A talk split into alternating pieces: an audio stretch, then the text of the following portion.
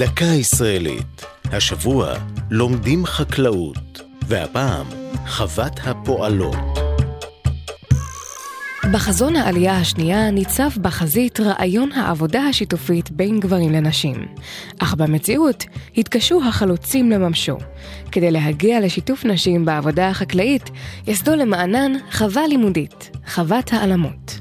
את החווה הקימה וניהלה החלוצה חנה מייזל. ב-1911 קיבלה מהקרן הקיימת לישראל חלקת אדמה מול חופי הכנרת.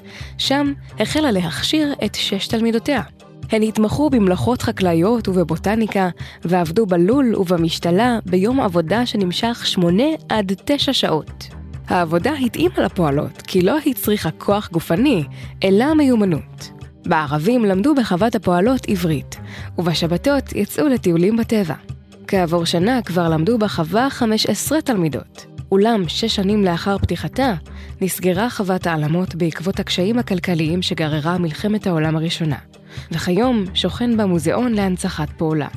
חנה מייזל המשיכה במאבקה למען הפועלות העבריות. היא נבחרה כצירה לקונגרס הציוני ב-1913, הייתה ממייסדי נהלל וחברה בהנהלת ויצו. ב-1923 הקימה את בית הספר החקלאי לנערות בנהלל, הנקרא כיום על שמה. זו הייתה דקה ישראלית על לומדים חקלאות וחוות הפועלות. כתב יואב אונגר, ייעוץ הפרופסור מרגלית שילה, הגישה עדן לוי.